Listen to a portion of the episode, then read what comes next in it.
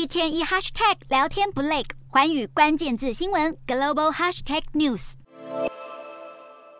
日本政府在二十三号宣布二零二三年度预算案，总金额高达一百一十四兆三千八百一十二亿日元，大约台币二十七兆，首度突破一百一十兆日元，连续十一年创新高。主要原因是国防预算大增，日本的防卫预算将暴增百分之二十六点三，达到创新高的六点八二兆日元。包括要以十六亿美元来购买美国制的战斧巡弋飞弹，这将能使日本有能力打击距离一千公里之外的目标，包括中国在内。日本并且计划购买美国的 F 三五逆踪战机。日本首相岸田文雄表示，这是为了克服日本所面临的历史性艰难局面，是为了开拓日本未来所编的预算，希望能有财源配合，以彻底强化防卫能力。在乌俄战争造成区域紧张升高之际，日本要透过提高军费来吓阻区域对手中国和北韩。日本在二战战败后放弃用国权发动战争，但现在计划在五年内将国防支出增加一倍，达到 GDP 的百分之二，这将使得日本成为仅次于美国和中国的全球第三大军费开支国。日本国会将会在明年四月前通过这笔预算，包括拨款八千九百七十亿日元用在研发武器，高于前四年预算的总和。